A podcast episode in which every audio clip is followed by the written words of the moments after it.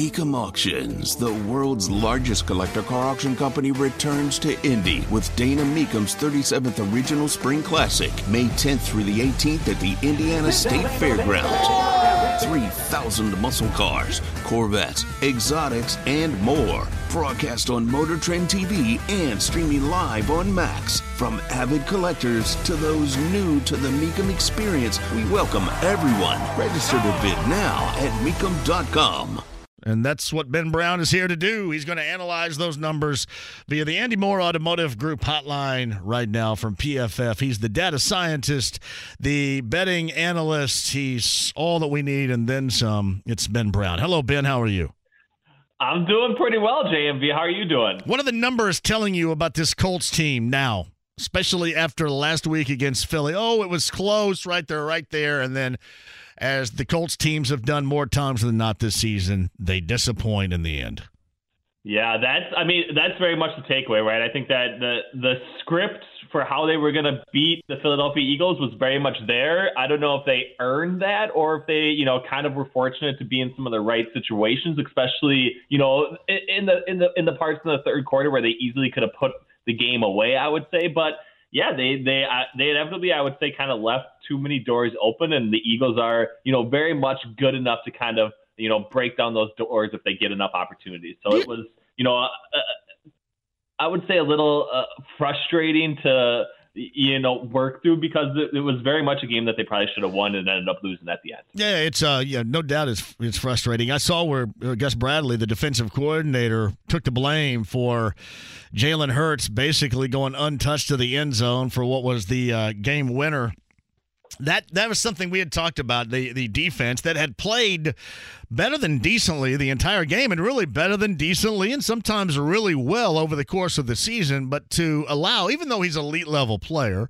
in Jalen Hurts but to allow him to go untouched to the end zone on a QB draw where I think everybody in the stadium knew that he was going to be the guy in charge and running the football right there seemed a bit egregious I think to say the least did it not yeah, I mean, and, and that's a spot where they absolutely had to win him, right? Up front, they kind of, I would say, yeah. at least showed some semblance of being able to slow down other team, you know, other teams rushing the football. This was, I would say, their second lowest, you know, grade from a PFF perspective, specifically to their run defense unit. So it's it's disappointing. No no real run gaps were, I would say, filled in crucial situations. And I think that you know, in order to get off the field keying in on Jalen Hurts in the running game had to be the most obvious solution, and, and to kind of miss that when you know you kind of absolutely needed it. Uh, I, I think you know it, it's it's it's it's it's uh, uh, maybe I would agree with Gus Bradley on the fact that that was kind of the letdown spot, but to go back to it, I still think there were enough opportunities for this offense to put it yeah. enough out of reach to the point where they could have, you know, come home victorious even with the the difficulties in the run defense. Well, I mean, first down from the five after that Parris Campbell catch, and you have to settle for three. And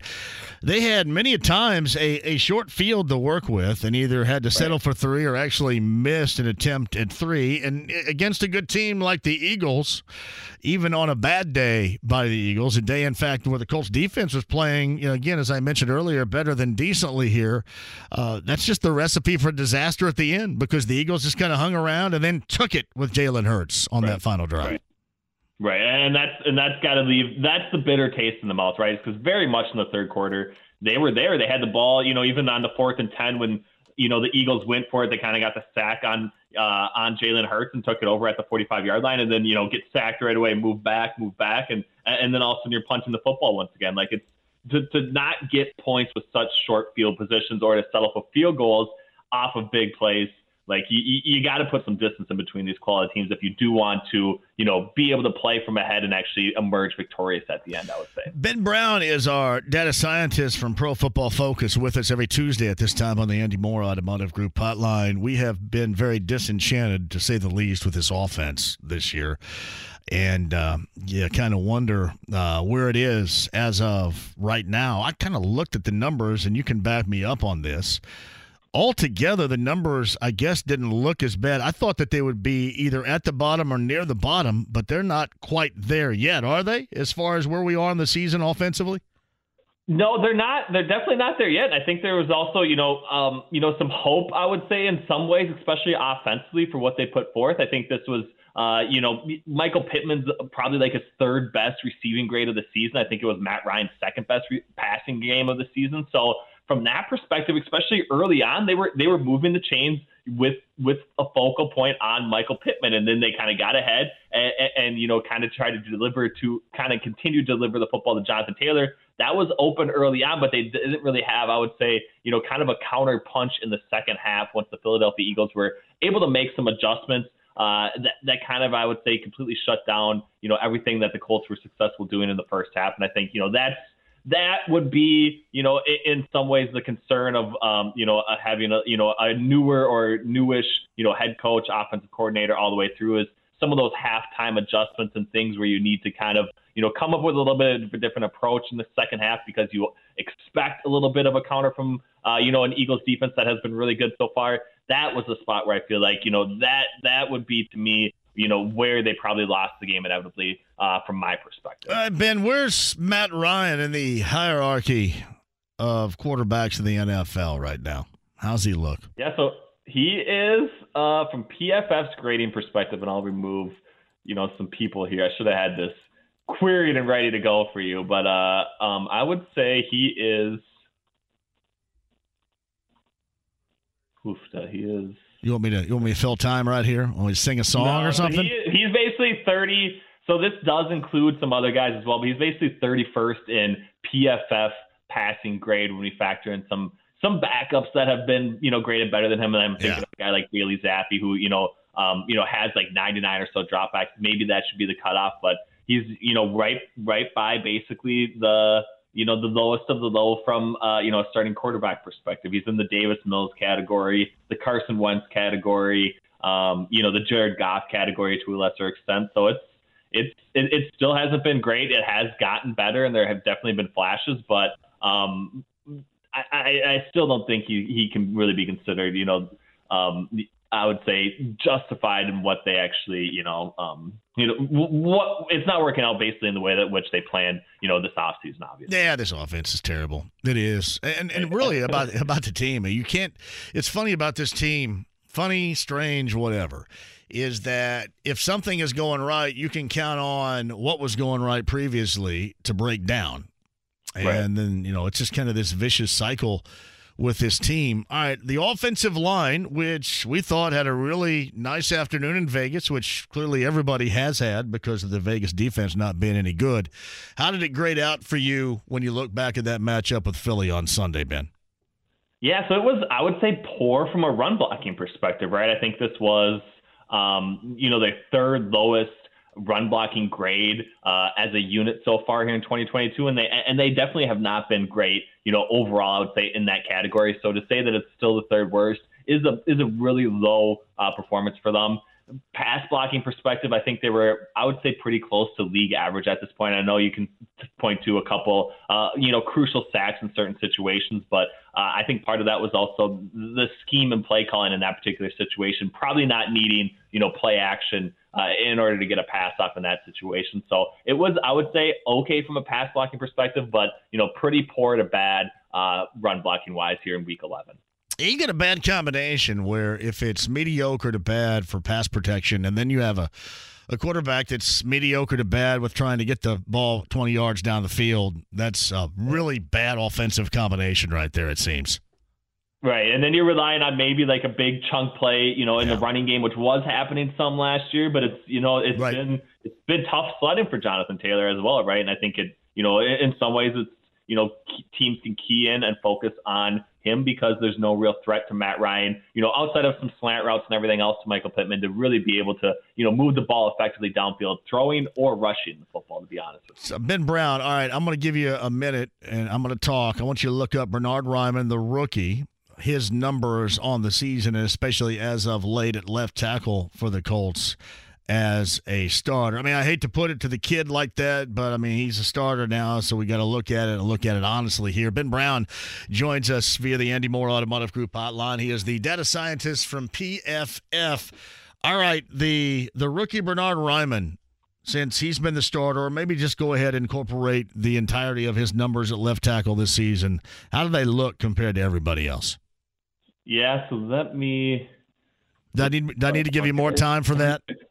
I can't. I didn't find him on the first page, and I thought I was going to. I no. uh, He's not on the first uh, page. That's not good. So, yeah, yes. so Bernard Raimann basically. So out of you know, this is and this is a high. I have a high snap threshold. I should put a little bit more in. there. Yeah. he is basically. Um, he's down there, boy.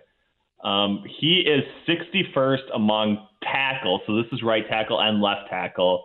Um, you know, so far this season and overall offensive grade. So 61st basically. Um, so I would say pretty pretty far down at least from like starting caliber tackle performance. Uh, he has been, uh, you know, I would say a little bit better from a run blocking perspective, but what he's offered in the passing game, you know, in, in pass blocking has been, uh, you know, very much uh, a detriment, I would say, overall to the Colts offense. I think he ranks, let's see here. Um, that's, uh, it's, yeah, it's 60, you know, 67. So there are some Yeah. guys that obviously got hurt as well included in there, but he is uh, very much below average in, in pass blocking specifically, but also run blocking.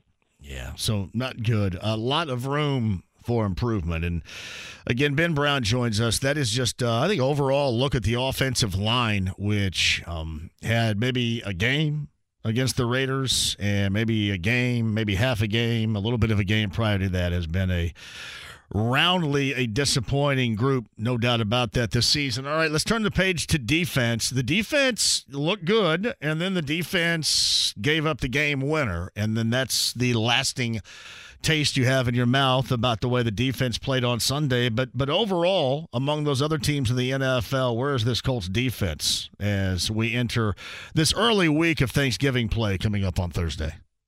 Yeah, I think I, you know I still think they're very much a respectable unit. They do, you know, weirdly enough, if if it's stable or not, but they still generate a lot of uh, you know turnover type situations, right? And that definitely feeds into them being able to get off the field. So we have them as you know kind of the 15th best defense right now, and overall what I would call like composite grade uh, or whatever have been, I would say, uh, you know, pretty good from a passing perspective and also from a rushing perspective. So the the the the the idea that they kind of lost it for him at the end is, you know, th- that is how the game played out. But to even be in that situation and even to be, you know, a- ahead of a, an Eagles team that was very much thought of as, you know, maybe the best team or, you know, the second best team in the NFL here for a long time, you know, I would say was a, a kind of a testament to their defense and the ability to kind of get off the field and also make some big plays. So I think, you know, even though they rank 15th in our um, in our you know ranking, I do think that they probably are you know at least on Sunday even actually played better than that. I would say. What where were the Eagles better at doing overall?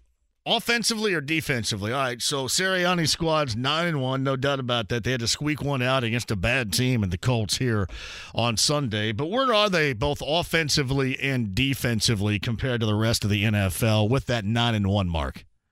Yeah, I mean it's it's very much been the rushing game, right? I think there's I don't think there's any team in the NFL that compares to them from uh you know from a, from either a pass block or a run blocking perspective. By far the best offensive line in football, and I think when you have you know a guy like Jalen Hurts at quarterback that does have quite a bit of ability, you know, with his rushing game. It opens up a lot of things for for an Eagles, you know, team that uh, you know also has some big playmakers um, you know, at the skill positions as well. So we have them basically, you know, top five uh, from a from an overall offense perspective. I want to say they're um, a little bit lower in in in in drop back performance, but uh, do have the best, I would say, or, or second best, you know, run running and rushing uh, grade so far here in 2022. So it's been, you know, a, a lot of the a lot of the stuff that Jalen Hurts does really well. You know, it, they're pressing the right buttons and they're putting him in good you know situations and then you know they're kind of riding it out at the end of the games when they're playing from ahead so to see them kind of come back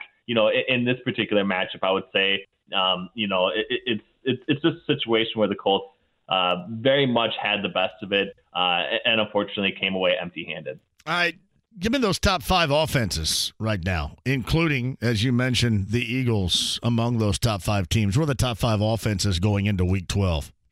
Yep. So from an EPA perspective, we have the Chiefs, we have the Miami Dolphins, we have the Buffalo Bills, uh, we have the Cincinnati Bengals, and we have the Philadelphia Eagles. Top five. So the four, the four, Yeah. the four in the AFC, and then uh, you, you, you know the Eagles down there at five as well. The worst record among those teams, I believe, would be the Bengals at six and four Yep. right now, trying Yep. to climb out of a uh, a slow start to to say the least. All right. Well, Ben Brown, who is the uh, data scientist of the NFL for Pro Football Focus, with us via the Andy Moore Automotive Group hotline. Before I let you go, anything stand out? Any other numbers that I didn't ask you about, either regarding the Colts or as we're going now into week number 12 of the NFL? Anything that interests you? That you saw? I mean, I don't really want to talk about the Vikings this time. I do think Michael Pittman had a really good game, and I think that you know the fact that he's only getting seven targets or whatever, you know, it is kind of an indictment on the offense. And I think that you know if they kind of allow things to flow through him, which they did on the first drive, that's when they're most successful, and that's when I think they're actually capable of being, you know, anywhere close to the the upper class of offensive elite teams, you know, so far this season. But if they want to continue to, you know, kind of try to establish a run, you know, move the chains from, uh, you know, a rushing perspective when they don't have the offensive line to do it, like they're gonna they're gonna inevitably you know end up losing games. And and maybe it's you know the final result is because the defense couldn't get off the field. But uh, the defense allowed them to be there for you know three three and a half quarters and, and really just needed probably one more score in order to you know emerge victorious. And that didn't happen. And I think that you know the reason for that is uh, they need to feature Michael Pittman more because you know Alec Pierce as well has kind of disappeared quite a bit, and they really don't have the. Well, when they do, when they do the crossing routes, uh, they can get the ball, but the, the problem is, I mean, Pierce they took a couple of shots down the field, and uh, there's a combination of things, but it all starts with the lack of arm strength that Matt Ryan right. has at this point in his career. He just can't get it down there. Right. Right, right, yeah, and it, yeah, it's a it's a it's a sad state of affairs, uh, but it's you know it, it's one of those things. But I do think you know there are there are blueprints to potentially getting out of this, you know, for, from a longer term perspective for the Indianapolis Colts. And I think, you know, looking at some of the upper echelon teams and understanding how they're, you know, successful is, you know, I, I would say very much, uh, you know, the approach that the Colts need to take long term now that they've kind of figured out this this retread free agent type quarterback uh, year in and year out just isn't going to work for them. Yeah, that's that's true. And uh, here's the thing: I mean, you, your left tackle has been that large of a detriment. You basically have no chance. Their tight ends have been non-existent this season for the most part. That just kind of adds to it. This this offense has been an absolute disaster. No more, no matter what the numbers say. It just it has this year right. been a disaster right. from what everybody thought it would give compared to the output, the production that we have seen.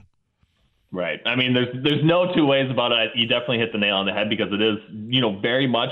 It, it, it, as much as people don't want to say, if you don't have pass blocking, especially with you know an immobile quarterback, like you're not going to win many football games. So that's just the truth of the matter of where we're at with the current you know NFL and how it's and how it's kind of uh, you know progressing. I would say. Man, your Vikings did super suck against Dallas on Sunday. What the hell happened there? I mean, Go, going back to it, I mean, Christian Darrisaw was uh, definitely a little banged up going into the game or whatever. Uh, allowed the first, you know, uh, the first sack fumble to Micah Parsons. Oh, I, I uh, can't use I can't use him any longer. Does, does that allow me not to be able to use him as a hey, this is what the Colts could have done here?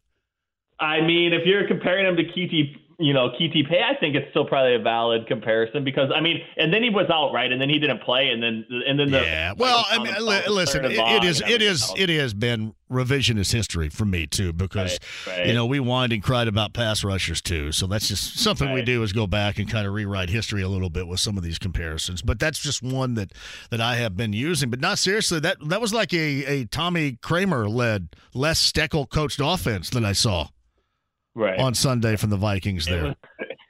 It was, uh, you, you, know, the, the Vikings are very top heavy, and I think that you know they were getting the performance from Christian Darrisaw, best best tackle in the NFL, graded from a PFF perspective so far. But when he's out, you know, the, the fact that Micah Parsons can kind of eat and live in the backfield, and it's third and fifteen every single drive, like you're not going to score many points. And I think that you know the the the the matchup specifically with the Cowboys and Vikings very much was not in the favor of you know, the Vikings, I do think that the Cowboys kind of have a legitimate shutdown cornerback who can go and play man coverage against some of the best wide receivers in the NFL. And I think we saw, you know, Trevon Diggs do that in some ways against Justin Jefferson. And we didn't see too much of a counterpunch from the Vikings because they didn't have any answer for the pass rush going back to it, right? Because no Darrisaw, no everything else. But it was, you know, a situation where they were very overmatched that day. Uh, hopefully they can you know, provide a little bit of, uh, you know, some comeuppance or something else where they can kind of, you know, figure some things out. Kevin O'Connell, you know, can learn from it and maybe they can kind of get into that, you know, upper tier of the NFC. But uh, right now, I very much think it's kind of, you know, the Cowboys and the 49ers, and then uh, it, it may be a step below the Eagles as well, as far as, you know, who I would consider is probably going to get out of the NFC right now. Ben Brown of PFF every single Tuesday right here with the, well, more than likely in terms of the Colts, ugly numbers, especially offensively with us via the Andy Moore Automotive Group hotline. What's the temperature in Minnesota right now where you are? It's cold. It's cold. It's been like 20, 25. I guess I haven't. To be honest with you, I haven't even stepped outside yet today. I'm trying to get every everything uh everything through uh for are, Thanksgiving. Are you working from a basement? Do you work from your basement? Oh, ba- I I work from my mom's basement. Uh, untechnically, you know, I'm in my own basement. Yeah. So. I love it. We uh, did the uh, Colts pregame show outside on Sunday morning, and it was about 15. That was one of the coldest pregame shows that I've I've been a part of, especially in the month of November. I wasn't really expecting it then, so there right. it was. It came it came early and often, but that is my kind of temperature. I would be out, you know, ice skating or something if I could in those. I don't know how you guys in Minnesota do it, man. I don't. I don't know how you do blood, it. I guess it's in our blood. So yeah. All right, and my friend, I appreciate it. You and your family have a fantastic Thanksgiving. We'll talk at you next Tuesday. Yeah, likewise. Have a great Thanksgiving. Thanks for having me on. Ben Brown of Pro Football Focus on the Andy Moore Automotive Group hotline. Whether it's audiobooks or all-time greatest hits, long live listening to your favorites. Learn more about Kisqali Ribociclib 200 milligrams at kisqali.com and talk to your doctor to see if Kisqali is right for you. Joining us now from WTHR.com, from Forbes, uh, Locked On Pacers. He does nearly everything regarding the Pacers. Our friend Tony East, again with us via the Andy Moore Automotive Group hotline. Happy holidays to you, Tony. Thanks for joining us. Thanks for having me, JMV. Glad to be following up the uh, high school hookup intro we got going today. Do you believe? Do you believe in the high school hook, hookup Wednesday night? I definitely went out on the Wednesday nights coming out of college. Yes, yeah, I'm telling you, man. Some he and a sheehan has been known to happen when the flame is stoked. One more time. All right, I'm curious. Where they are right now is surprising to just about everybody, and I think even inside the organization, they would probably also tell us that they were were somewhat surprised by by this nice start by this team. So, with that in mind, do you think that this start is changing any opinions on how they want to? Progress with this team in terms of you know philosophy of trades or what have you, what they want out of this team, or is it still too early to tell, Tony? Yeah, a little bit of both. You know, I think that Tyrese Halliburton specifically being this good, this fast, you know, in his second season with the Pacers, third season in the NBA, right? He's on all-star track right now. I think that has to make them think a little bit differently about maybe their timeline specifically with this core. You know, maybe they'll be better sooner than they thought. But that said, I think there is an element of it's too early to say specifically. And I say that because of the schedule they've played. And it's not just me saying they've played an easy, easier schedule, although they have. And some of their harder games have featured, you know, opponents sitting out. Jimmy Butler didn't play. Right. The entire Raptors team basically didn't play. But even Rick Carlisle said today, you know, hey, our schedule's about to get hard, right? He said that at practice earlier today. They play two home games this week against Minnesota, who's won four in a row, and Brooklyn, who has Kevin Durant. And then they have an extremely long, almost two week road trip against several talented teams out west. And I think a lot will be learned about the team in that stretch in terms of how good their defense really is, how good they can be long term. That's when I think that the, you know the Pacers will really know how aggressive they can be with this team, their timeline, and things like that. Tony East joins us. Is there anything that you think is beyond debate that we know about this team right now compared to some of this stuff that we're probably going to find out at a later date when that competition does escalate? Uh, beyond debate, I think we know that that uh, Tyrese Halliburton's really good and Benedict Mathurin can really score, and that's kind of about it. You know that they their defense has still been inconsistent. Basically, all their veterans have had some up games, up games, excuse me, and some down games. So not a ton. I think we know for sure about this team, other than maybe that Halliburton's really good, but he's good enough that their offense is always going to be really good when he does play. Right, every single time he's on the floor, defense has changed. When he goes to the bench, other teams start playing zone. They don't play zone when he's in the game because he can shoot over it and carve it up and make points happen. So I think that's the only known thing is that when he's out there, that team's going to be really good and really hard to stop, even with to the way other teams have been defending him changing throughout the season. But uh, that that's about it at this stage. You know, they got a lot of young guys, a lot of vets who are in new roles or trying to prove something this season that who knows how long it can be sustained for this team. Right, Tony, Miles and his improvement when he's been on the floor this season. I, I have directly related that to Tyrese Halliburton because Tyrese Halliburton is an elite level willing passer, which Miles has never played with anybody. And I mean anybody close to what he is seeing right now. And while being set up in these high ball screen situations, I thought last night, I thought Orlando actually did a good job with it last night, but Miles and, Tyrese Halliburton, they've carved up team defenses by doing what they're doing so far and and they both seem like that they fit very well. So I guess my opinion would be as far as Miles is concerned, do you think that that that gives uh, Kevin Pritchard, Chad Buchanan a little bit of pause to think about, you know, should he not should he be a part of the longer term future with how these two have played together when they've been on the floor? Yeah, they certainly fit great together and you're right to point out that he's the best setup man Turner's ever had. Like the, the second best passer Turner has played with at point guard is Jeff Teague, yeah. and I think Turner was a rookie that season, right? Like it, not. And Jeff Teague was a good passer, but he was a rookie at that time, and not nearly the level we're seeing from Halliburton, who leads the league in assists right now, right? So if that is part of it, I think the other part of it is now that Turner is playing as the five all the time, he rolls to the basket more. He wasn't rolling to the basket at all hardly the last couple seasons, which has kind of unlocked a new element of his game where he's shooting around the rim and has opportunities to dunk and be more forceful. And I think that's all made his game more dynamic. This is maybe the best month he's had since his sophomore season in the league. So uh, how it changes the Pacers' approach is fascinating, right? Because yeah, he's clearly good, and if, if they're a good team, right, they're ten and six right now. Good teams want to have good players, right? So in theory, they'd want to keep him. But that said, I think Turner kind of said how this blueprint will go forward, right? On the Woj pod, and he said himself, they cannot afford to lose me for nothing, right? He said that about the Pacers when speaking about himself. He knows it's a business and he's on an expiring contract. If he does not tell the Pacers at any moment between now and the trade deadline that he will sign a contract extension, even if he's having you know, an MVP caliber season. Unless the Pacers are in, you know, top three seed in the East and look like they could win a playoff series with Turner on their roster, I think the situation is still the same as it was before the season, where they have to consider moving him just because of his contract situation. Like he said himself, you know, it would look bad for them if they lose him for nothing, especially if the season doesn't lead to anything significant, right? They they had that with, you know, Bojan Bogdanovic, for example. They thought they were going to try to keep him, but you know, they lose him for nothing, even after they lose win no playoff games in his final season. That's a much smaller scale example, but you know, it, it's tough to lose talented players for nothing. So outside of Turner saying, "Yeah, I want to stay and sign an extension," this team's trending in the direction that I like. I think they still have to consider approaching things with him the same way they had in the offseason. You think it all? It's it's a little bit split as far as you, you love seeing how more dynamic he's become, especially with this connection with with Halliburton, and, and that is good because the rest of the NBA sees that, and that certainly right. will you know increase his value. But at the same time, can you be also torn by suggesting, you know, we probably want this type of dude playing with Halliburton anyway? And the fact that he's here right now, we have him and we could keep him. I mean, would we want you know, is Isaiah, Jackson? Can he end up being that? Are you looking someplace else? You think there's a little bit of a, a torn situation here with with how productive Miles has been out of the gate?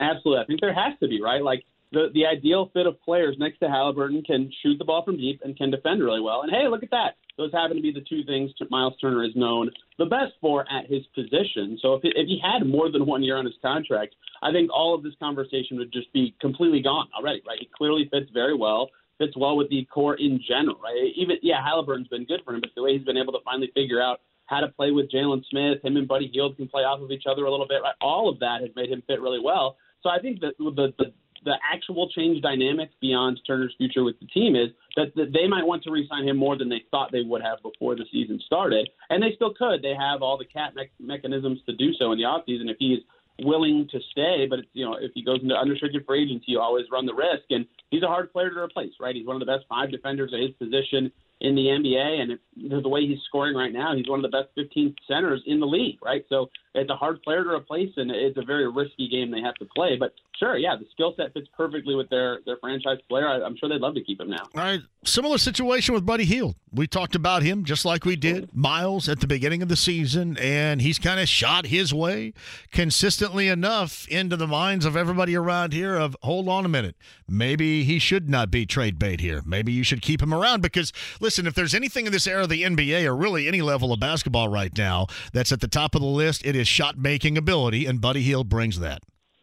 Exactly, and he fits the opposite of the Turner thing that I just said, where he does have two years left on his deal, right? So it's not like there's pressure for the Pacers to immediately move him to, to not lose him for nothing. They can still, you know, him and Halliburton are very close. Halliburton has every game of his career he's played. Buddy Hield's been on his team, right? Like they are very close. Tyree says that he understands Buddy Hield more than anyone in the in the world that isn't his family, that isn't Hield's family, right? Like he's not only good, but he's close with the franchise player. I don't think like before the season, it made sense for them to consider moving Buddy Hield so they could, you know, give more minutes to Mathurin and maximize his value as a player and all this stuff. But if he's really good and fits a good team, there, there's there's no rush anymore, right? They can hold on to him, and uh, maybe his value goes up next year. Maybe the the team does change the starting five. I don't know. A lot of stuff can change in a year in the NBA. But yeah, same kind of deal with Turner, where if they're playing this well, what what's the rush? Why do they have to deal him now? He fits their current timeline of being good this season. So Tony East covers the NBA and the Pacers for WTHR.com, for Forbes Magazine, Locked On Pacers. He's with us via the Andy Moore Automotive Group hotline. So what do you think actually catches up with some of these really good stories? I think uh, uh um, there are some really good stories across the board. Andrew Nembhard being one who was out last night with a toe injury. But you know what catches up, you think, with, with some of these great stories first? Is it the increasingly tougher schedule or the advanced scouting that's going on right now to try to handle them in the future? Future? Yeah, I think a little of both's going to happen. You know, not only has their schedule been easy, but they haven't played a ton of like the best defensive teams in the league. The, the teams they have played that would be good defensive teams were missing guys. I think like Rudy Gobert's in town tomorrow night, maybe the best defender on the planet or one of them. Right? How do they respond to that? If they are getting stopped a lot, can they still run in transition and, and play with their same identity? Right? That is going to be one of the things that could disrupt the storyline or make you learn a little more about the Pacers is that sort of thing. And uh, I think the other part of it will be game planning. Ironically, I was asking Benedict Mathurin about that today. Like, how have you seen teams defend you differently now that they have tape on you before every game? And it's just, you know, the, the pressure on him's different or they're coming around screens a little different, things like that, that he has to adjust to on a game by game basis. So eventually, one one of these good defensive teams is going to to execute a game plan that disrupts the Pacers in a way that other teams try to copy it, or, and then the Pacers will have to adjust to try to beat it. That's how the NBA goes. But they haven't hit that snag yet, and I think that it'll go in tandem where when they have this really tough upcoming road trip with some of these better defensive teams coming that you know are more capable of throwing more unique coverages at them, or you know throwing the right defender on the right people to make the Pacers offense slow down. Other teams can copy that. So not only will the hard schedule hurt them because they'll be playing better teams, but also it will give future teams more of a blueprint on how to slow them down because yeah, the, their defense has been better this month, but I also think eventually that that will you know kind of be a little fool's gold when their schedule gets harder. Their offense has been the thing that's carried them. If that gets slowed down by you know a veteran team or a certain style, then we'll learn a lot about the Pacers and their ability to adjust. I think we're going to learn a smidge coming up tomorrow night because you look at Minnesota and they have a lot of things that really can offer up issues. I mean, Rudy Gobert has in the past for Miles, and then you have Karl-Anthony Towns there as well. But Gobert, I think Gobert and Miles got into it two years ago, didn't they? Both That's get right. tossed in Salt Lake City a couple of years ago. Yeah, that was actually last season, which feels like two. Oh, it was last season. Good lord. For, for the hell's wrong with me? Feels like yeah, forever ago. Any, any, game where Sabonis and LeVert played feels like ten years ago for the Pacers, even though it was last November in Utah. but yes, uh, that that did happen very recently, and historically, that's been yeah. an interesting matchup because uh, you know, dating back to when Miles was with Team USA that summer, and he said that stuff about feeling like he was the best defender in the world, oh. and then oh. Rudy Gobert yeah. punked him, you know, three days later with the French national team. I think there's a little bit of personalness to that sort of matchup, and Minnesota's playing playing good all of a sudden. You know, they figured out they won four in a row. They just beat Miami in a nice game uh, last night, two nights ago. I can't remember specifically. You know, they they just the way they're built specifically with the Towns Gobert front court will be tough for Jalen Smith uh, tomorrow night, and they have Anthony Edwards, who yeah. you know is is one a beast, and two just the kind of player in terms of being a stockier score that the Pacers have not been able to defend for years. So that that will be a very tough matchup. If, if they win that game convincingly, or even you know find some good solutions against Chris Finch's team, I think that will say a lot about the direction. The Pacers yeah, I guess what I'm uh, I'm saying too is I mean they you know you mentioned they've won four consecutive. They're just nine and eight right now, which a lot of people would eyeball that and go, "Well, this is a disappointing start for them." But they have been their best of the season in the last four.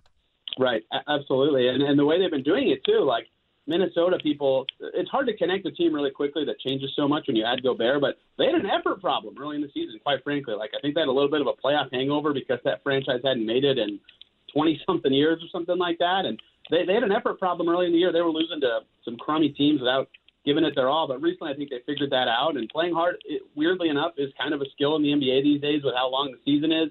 And Minnesota's kind of figured that out as well. So they'll definitely be a tough test in a way that you know some of the Pacers' most most recent opponents have not been. You mentioned too that Western road trip is coming up beginning on on Sunday the 27th. They have Minnesota, then Brooklyn on Friday. Uh, L.A. and L.A. That's the Clippers and the Lakers, the 27th, 28th, and then Sacramento, the 30th. And we may be the only ones around here that really care, us and those in Sacramento. But you talk about a deal that I, I guess on the surface right now has appeared to work out well for both teams in this case. Now, still, if you're Sacramento, you kind of look at this and go, oh, I mean, really, Halliburton? But it, it seems like that that everybody, at least at this point, has been happy.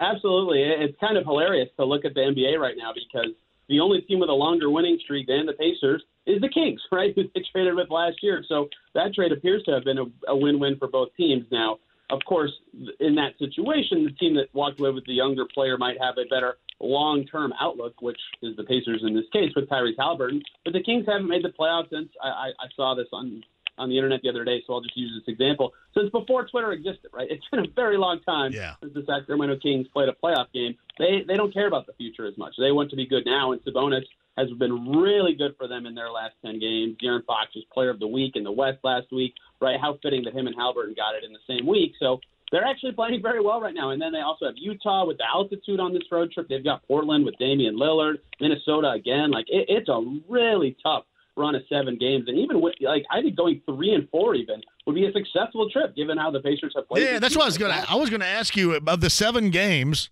where, where's the success lie in wins and losses for them?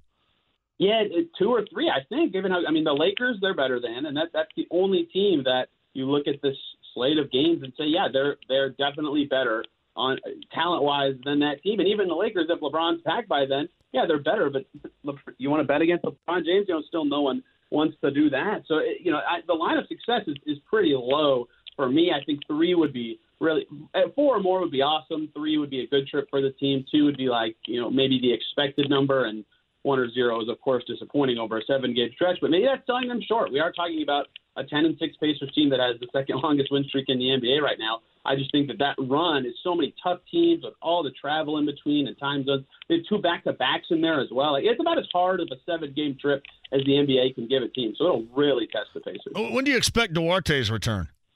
Yeah, we uh, the, the the recent thing with him is that uh, he could return during this road trip. It's unlikely he's going to play during the, the two game homestand they've got. But we, we've been able to see him doing a lot more, right? Like in the in the media portions of practice, he's been uh, back in basketball shoes, getting shots up, running around a lot more. Whereas for the first couple weeks, he was exclusively in sandals. So I, I don't know exactly what the date would be for him, but uh, it seems like it will be uh, on this upcoming road trip. If not, maybe the end of this week. And uh, you know, just going off of LaMelo Ball, who had a grade two ankle sprain, the same injury for the Hornets uh, this season. He missed a little under one month, like one day less than a month. So Duarte got hurt on November 4th. Perhaps like very early December, we could see Chris Duarte back on the floor. They pleasantly surprised as of late with Aaron Nesmith. It had to be right. He had his best career game uh, Saturday. They, they lose that game without Aaron Nesmith, certainly because he made the play of the game to to give them the winning points. But not only is he, you know, playing the defense he did with the Celtics, he's hitting threes at like a reasonable rate, and he's dribbling the ball more than he ever did with Boston. Like every part of his game that they would have hoped he could add to or sustain, he has. Like, and you need wings in the NBA. He's not the tallest guy, but he's done a great job in a needed position. I, It's impossible for them not to be pleased with him, given that you know, he wasn't really that much for the Celtics in his first couple years, but he's been very solid for the Pacers so far. So Tony East talking Pacers. You, you think that um, maybe some decisions, harder core decisions, might be made depending upon how they view that trip successfully? You think anything, or is that still too early? Uh, the, well, the thing about the timing of that trip is it ends December, you know, eighth, and Yeah. most of the, most of the players that can be traded in the NBA become trade eligible on December fifteenth. So, like, that's when teams start to really lock down their assessments, think about what their future looks like. And trade season's months long. It's not like they have to make every decision right then and there, but uh, no, they will know their situation better. Other teams will know how good the Pacers and their players really are. Like it won't be firm, but I think they'll have a much better idea about the hard decisions they'll have to make. And this season's very unique in that you know they've exceeded expectations by every account, even probably internally to this stage, and yet they still have all these hard decisions to make about their long-term future. Right? They said before the season, you know, we're thinking differently now. We have a more long-term approach to team building. You know, we'll, we'll find out if the Pacers still can feel that way if their team is as good as it looks like it is so far, because that can be tantalizing to, to continue to try to run it with the team that you have that's winning and you know winning over the hearts of fans that have seen a, a crummy team for the last couple seasons. Like I think we're going to learn a lot about how the front office views this team in the next couple months. Yeah, I, I, and, and the owner too. I, I guess. I, Right, right, yeah. I mean, I'm kind of kind of curious about that, and I, and I guess I'm thinking about this, Tony. Before I let you go here, you got the 28th, and you know they're back to back in LA, the 27th, the 28th, but with the Lakers, and and who knows whether or not that is you know, still in play. But that was you know, a rumor regarding Miles that never has gone away. Who knows if there's legitimacy to it? But you know, a lot of people are saying, hey, is that somewhat of a dress rehearsal, depending upon how well Miles plays in that game? I don't look at it, I guess that simply, but it is certainly a layer of interest on the 28th in LA.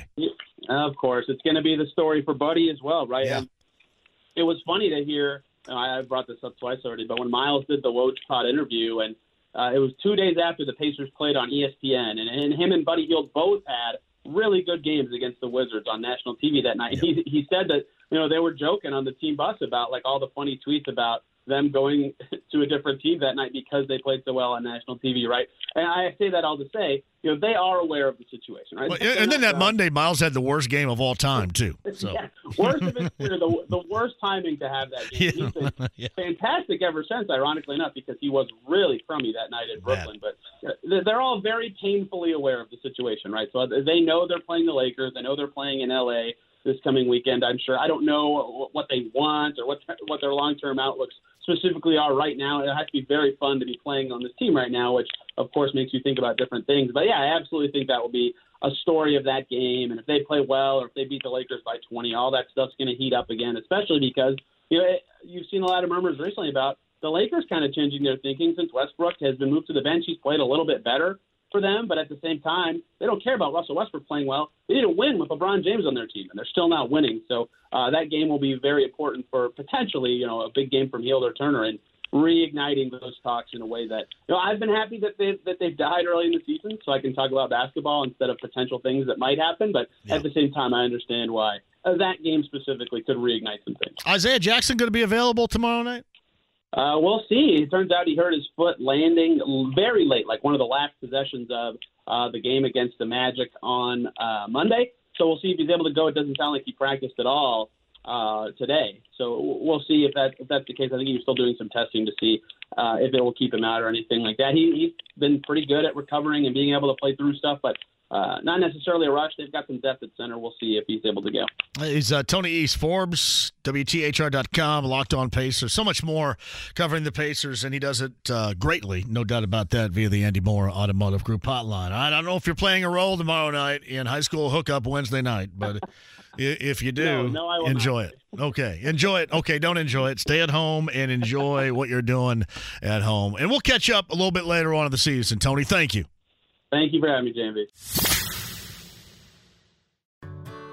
Whether it's audiobooks or all-time greatest hits, long live listening to your favorites. Learn more about Kisqali Ribociclib 200 milligrams at kisqali.com and talk to your doctor to see if Kisqali is right for you.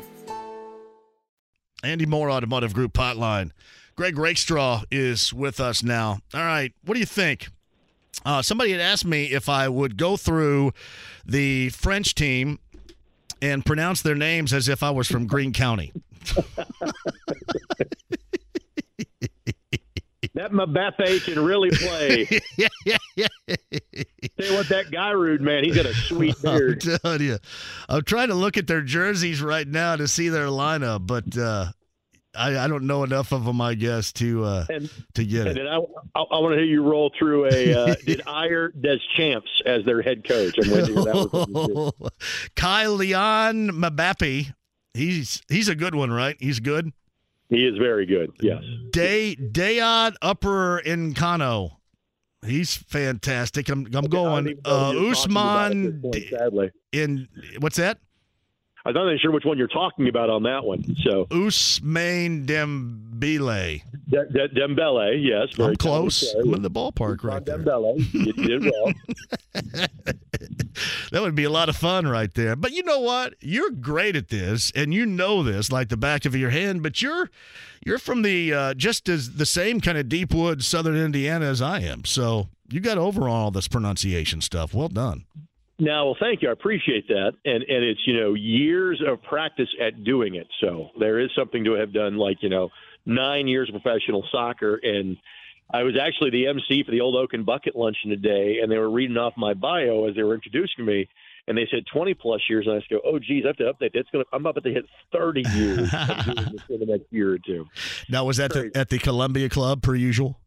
That was at the Columbia Club, and that's our buddy Dan Thompson and Uh-huh. Pete Quinn, and Yeah. Pete was the speaker, and Mark Deal was the speaker, and uh, it was a fantastic get together. I know you've had the pleasure of Mhm. being there in the past, and it was a good time today. I think I did it one time, and they go, "All right, none of this. Let's just give this to Rakestraw the rest of the way." And I completely understood. I showed up in basketball shorts and everything, so I, I completely expected that. They, they, they, they felt that you looked so out of place not wearing basketball shorts they thought you like shirt and tie that doesn't look right on JMV. Exactly. Greg, and, and we know that Greg will be in for a free lunch. So All right. they were- they were Some. Some French guy with a header, and France is up three one over Australia right now in the 70th minute. Hey, honestly, you got a Black Friday matchup at one o'clock with USA, the Americans versus England.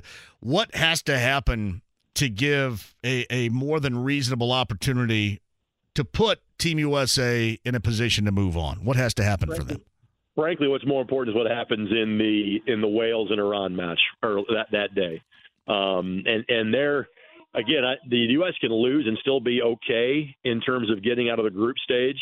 Um, goal differential might play a part, at least in England, because they kind of ran it up on Iran in winning six two in yesterday's match. Um, but really, I think it's just as important what happens between Wales and Iran as it is the United States and England. Um, if U.S. if U.S. can pull a point from the England match and then beat Iran, they will be in fine shape, which is kind of the path they took 12 years ago when they were in the same group as England, Slovenia, um, as well as then Algeria. They drew the first two matches, then beat Algeria on the dramatic Landon Donovan goal late, put them in the round of 16 some 12 years ago. So they could do something like that again this time around, too. Greg Rakestraw is on the Andy Moore Automotive Group hotline. Right now, France is scoring more than I did at the Red Rose Formal back in 1993 at Indiana State University with the AO Pies. Four consecutive goals. How unheard of is that in terms of this level of soccer? It's not because France is the defending World Cup champs. France is really good, and Australia is probably one of the bottom four or five teams to qualify for the World Cup. Um, I would put us kind of mid-pack in terms of World Cup teams.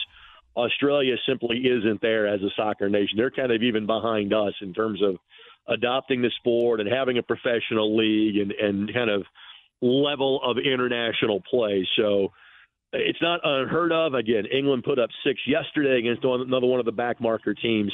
Frankly, the France um, score right now with Australia, the England Iran score yesterday makes what Saudi Arabia did to beat Argentina all that more remarkable. That is truly, and maybe the best tournament you can compare this to is the NCAA tournament. I liken like USA Wales to like a 6-11, 7-10 game yesterday. Yeah.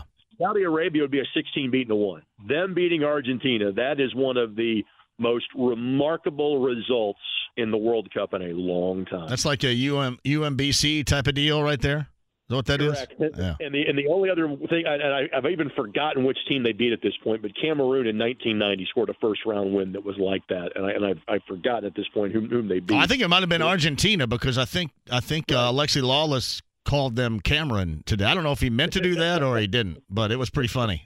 It sounded like me. it, it, it, could, it, could, be them too. So uh, that Rutgers education Alexi has, it's paying off for him. That's so. uh, Greg Rakestraw with us. You're going to be busy coming up on Friday and Saturday as well. What games are you calling in this high school football title?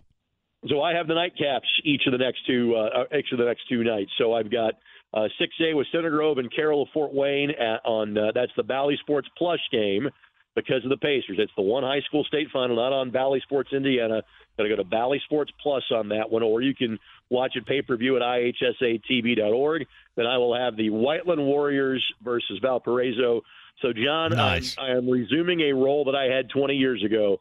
I'm back to being the sports voice of Johnson County for two nights. That's nice, though. It's it's really great what Whiteland has done this season. What a spectacular year!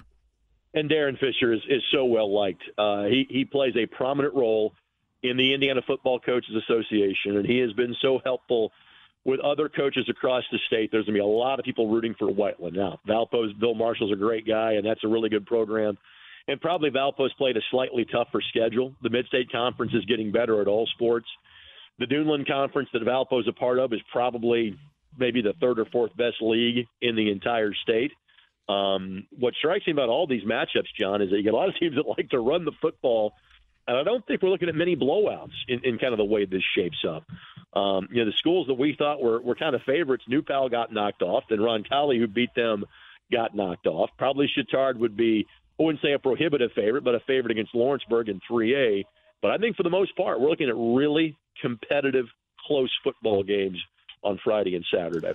You and I both agree, and we, have known him for a while, and he's one of my all-time favorites. Is this the best coaching job of the career of Eric Moore at CG?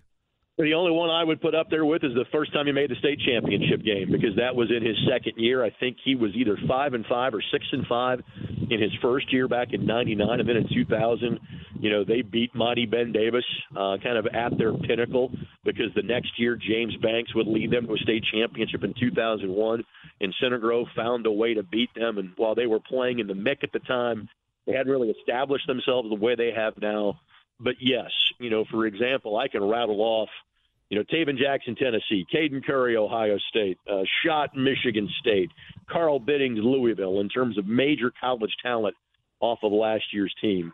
Well, this year has Jalen Thomason going to Ohio. And that's it. I mean, this is just a really good high school football team that has gotten the benefit of they, they've not lost in the last two or three years. Those kids always expect to find a way to win. But secondarily, now this is the fourth consecutive year they have made the 6A state championship game, which they joined, you know, Warren Central back in the 5A days as the last school to have done that in the largest classification. What they also then have is they have played the full 17 weeks, as Eric has put it the last four years, or as I would phrase it, they have gotten an additional four or five weeks of practice every year.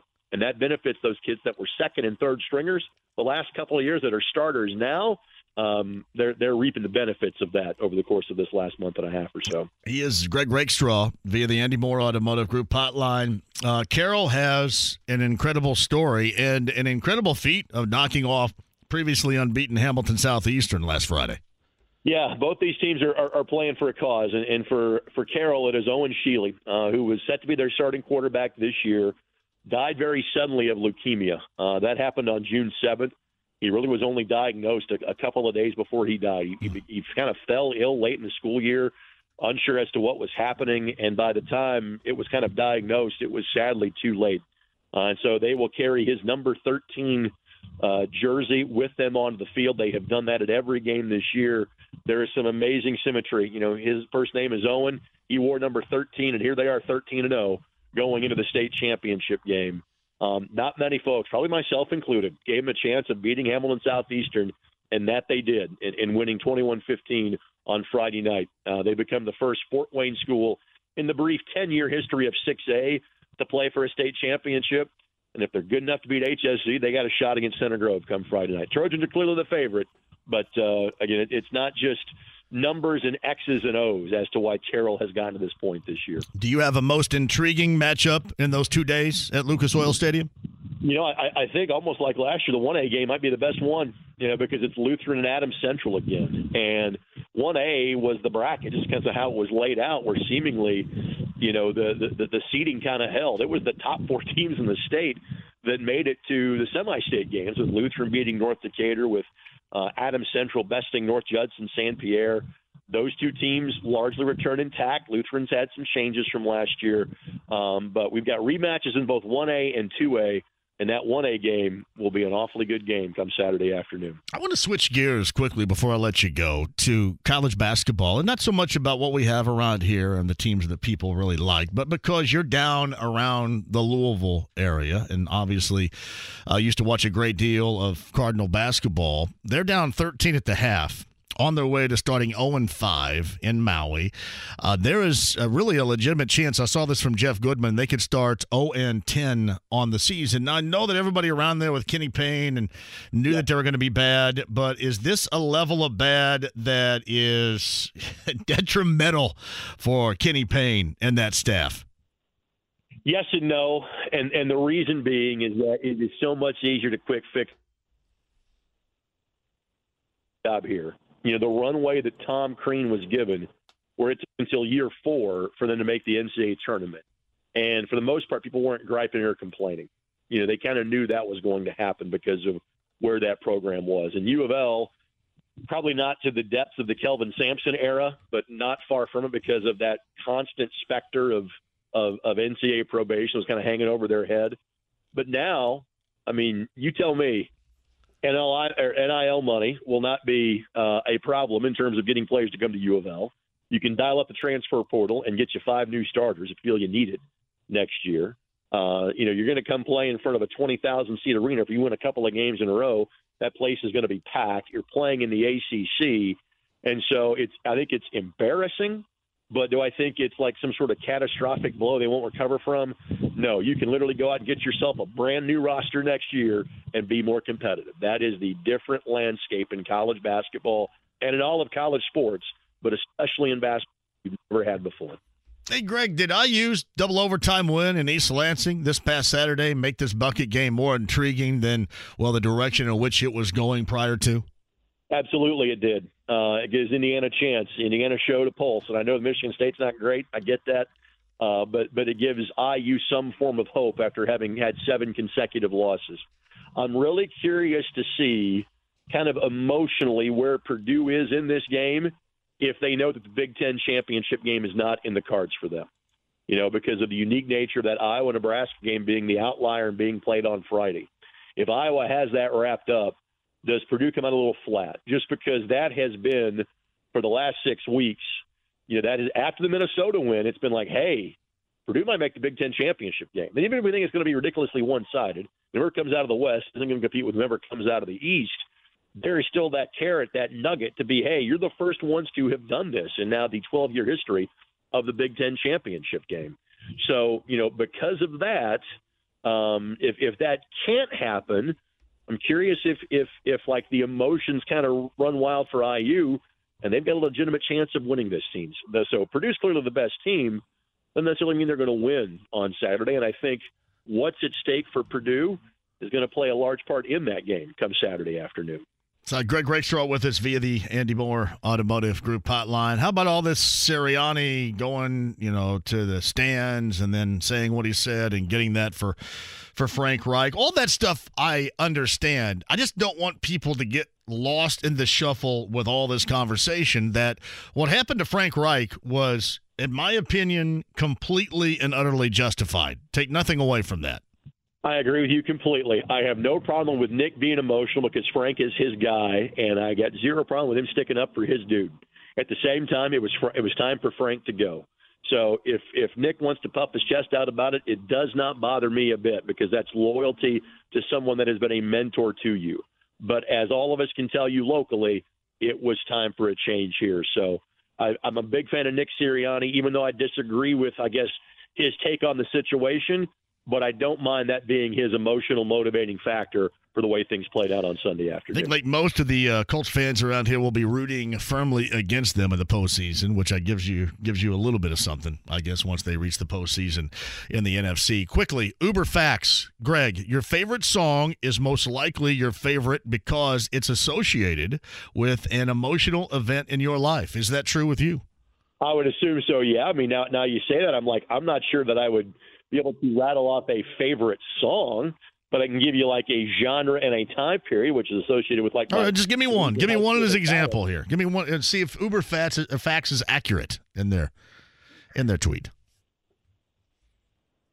Wow.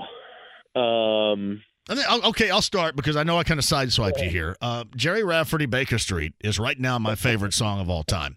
I don't think it's associated with anything emotionally. No, no. Other than me, you know, first time I heard it was on a K-tel eight track. I don't know how much emotion I garner from that. Second favorite song right now is "Ebony Eyes" by the late Bob Welch. That was also a K-tel. Maybe it's something with K-tel and eight tracks back in the day. So yeah, I, I, think if you heard it on an eight track, there's this emotional yeah. tie-in that you have. I mean, you know me, my music tastes tend to be, you know, late '80s, early '90s hip hop and sure. rap. Yeah. So so be, being like apparently the only dude that can say French soccer names and enjoy rap, being from Harrison County, is just kind of the unique nature of my makeup. Welcome to the Boomtown, David and David's number three on my list right now from the '80s, from 1985, 1986. I think the Dave Ramsey show is about to start. Just like when I hear, you know, when I hear, you know, Welcome to the Jungle, I think, or, or, or no, I'm sorry, the song that I most associate with the Jim Rome show is Iggy Pop. Yeah, Iggy like, Pop. I'm flipping around Sirius XM and I hear Lust for Life, and I keep waiting, yeah. waiting to hear live from Los Angeles. Right. I, and I never hear it. I'm like disappointed half the time. So Dave Ramsey starts with Welcome to the Boomtown? Well, not Welcome to the Boomtown. He starts with Baker Street. He oh, I didn't know that. I've never. Uh-huh. Well, Absolutely. you know, that's that's either uh, economical or political. And, you know, I'm not listening to that. Understood, yes. But as, as someone that, uh, and I'm not espousing for either of them, Right. But as someone that helped bring that show to Indianapolis, you know, I hear that song. Trust me, it's muscle memory in my mind. All right, man. Have a great call coming up on Friday and Saturday, and then we'll uh, talk to you, I'm sure, coming up on Monday as well. You and the family have a great Thanksgiving. You do the same, and as I heard you talking earlier, you enjoy not working on this Thanksgiving. Yeah. Enjoy the day off. I appreciate you, brother. Thanks, man. Yep. Whether it's audiobooks or all-time greatest hits, long live listening to your favorites. Learn more about Kisqali Ribociclib 200 milligrams at kisqali.com and talk to your doctor to see if Kisqali is right for you. Andy Moore, Automotive Group Hotline. He's the head coach of the Greyhounds of UIndy. Off to a blazing start, nationally ranked in D2. He is Paul Corsaro with us. How you doing, Coach? Good, John. How are you? I'm just going to go ahead and, and put the proper respect of these results so far in this early season where they need to be, all on the shoulders of Michael Burris. you already know it. You already know it. He gets all the credit. all credit going to no. Seriously the, though, the, congrats. The brain, the brain, trust. That's what we call them. Yeah, I, know that that everybody and especially coaches, you're probably going to tell me when I say this that way it's early season, a long way to go. But man, you can't have a great season uh, oftentimes most of a, a, great season comes with an early season start. I mean, it can go haywire, but most of the time you start off well in an early season. That kind of paints a portrait for you, a blueprint, if you will, to move forward on the rest of the year. And you guys have uh, honestly gotten off to a fantastic start. Where besides Michael Burris do you look at and go, wow, this has really worked out well so far? You know, I think we've had a nice mix of – um, our returners and our newcomers blending together. Our returners have done a great job leading by example. Um, you know, the way they finished last year, they they, they came into this under, came into the season understanding what it takes to win and how to go about it in our program. And then we brought in some talent, really talented guys to complement what we were bringing back. And they needed to learn the way UIndy does things. Well, our leaders, our returners have done a great job being leaders, and our newcomers have been humble enough to embrace the way we do things, and their talents have shown because of that, and it's just a really nice mix. So Paul Corsaro, the head coach of UIndy, with us. Offensively, uh, how have you been? I know sometimes it, it's tough to to really get off to a good start offensively, but from some of the box scores I've seen, you guys have had in game some significant high level runs offensively. It looks like you're off to a good start in that category. What say you? But we are, you know, we're, we're taking care of the basketball.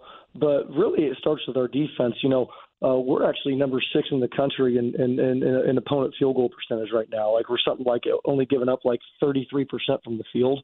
So with that, um, it spark it ignites our offense because you know if uh, if the ball keeps going through the net, it's hard to get out in transition. But by getting stops, getting rebounds, you know, getting turnovers, we're pretty long, we're pretty athletic. So it allows us to get out and run and get some easy buckets, and we're pretty efficient when we're playing with pace.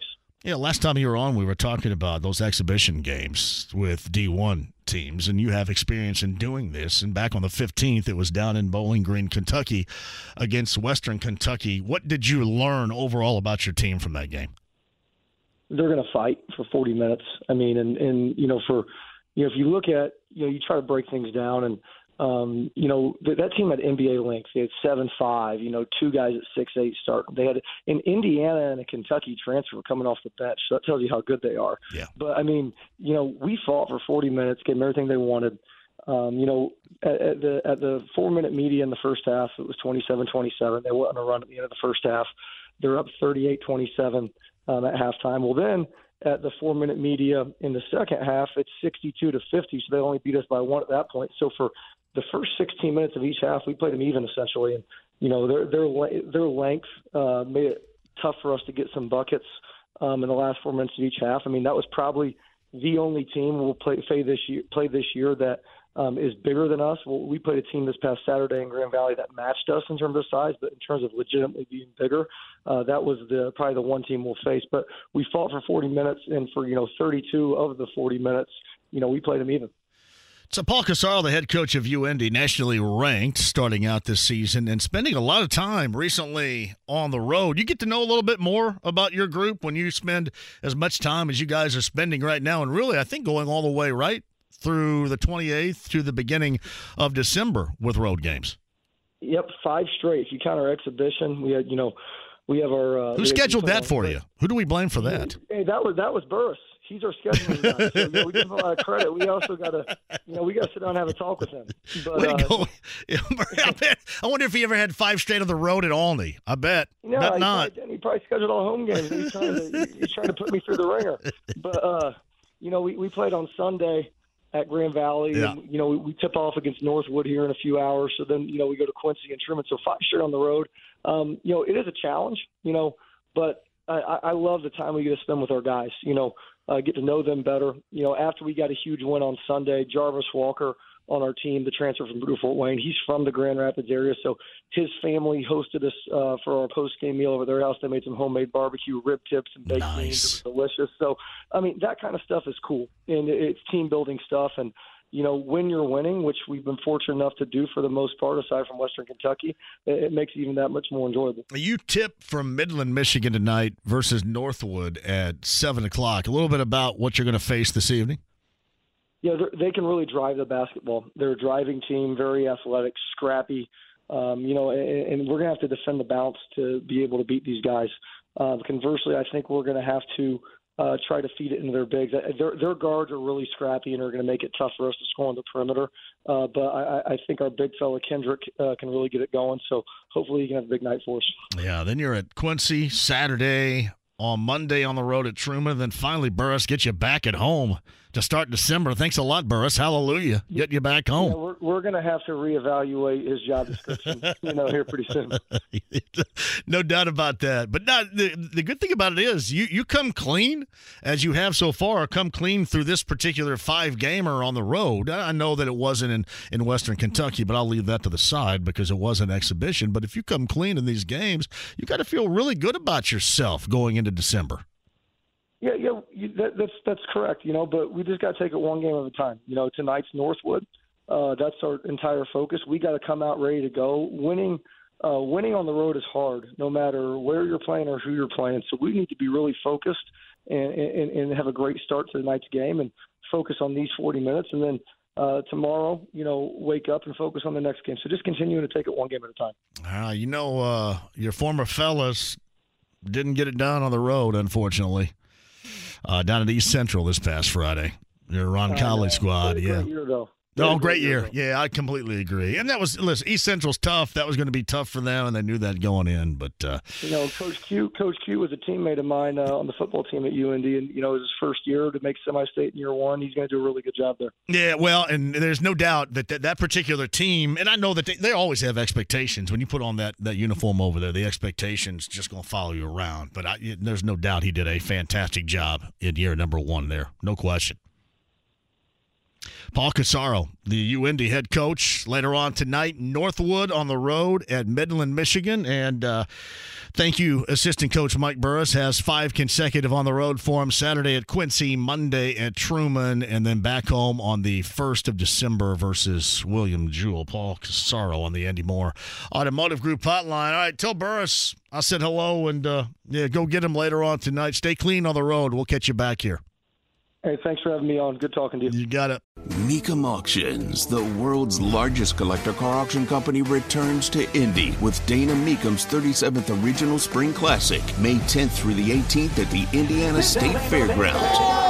3,000 muscle cars, Corvettes, exotics, and more. Broadcast on Motor Trend TV and streaming live on Max. From avid collectors to those new to the Mecum experience, we welcome everyone. Register to bid now at Mecum.com.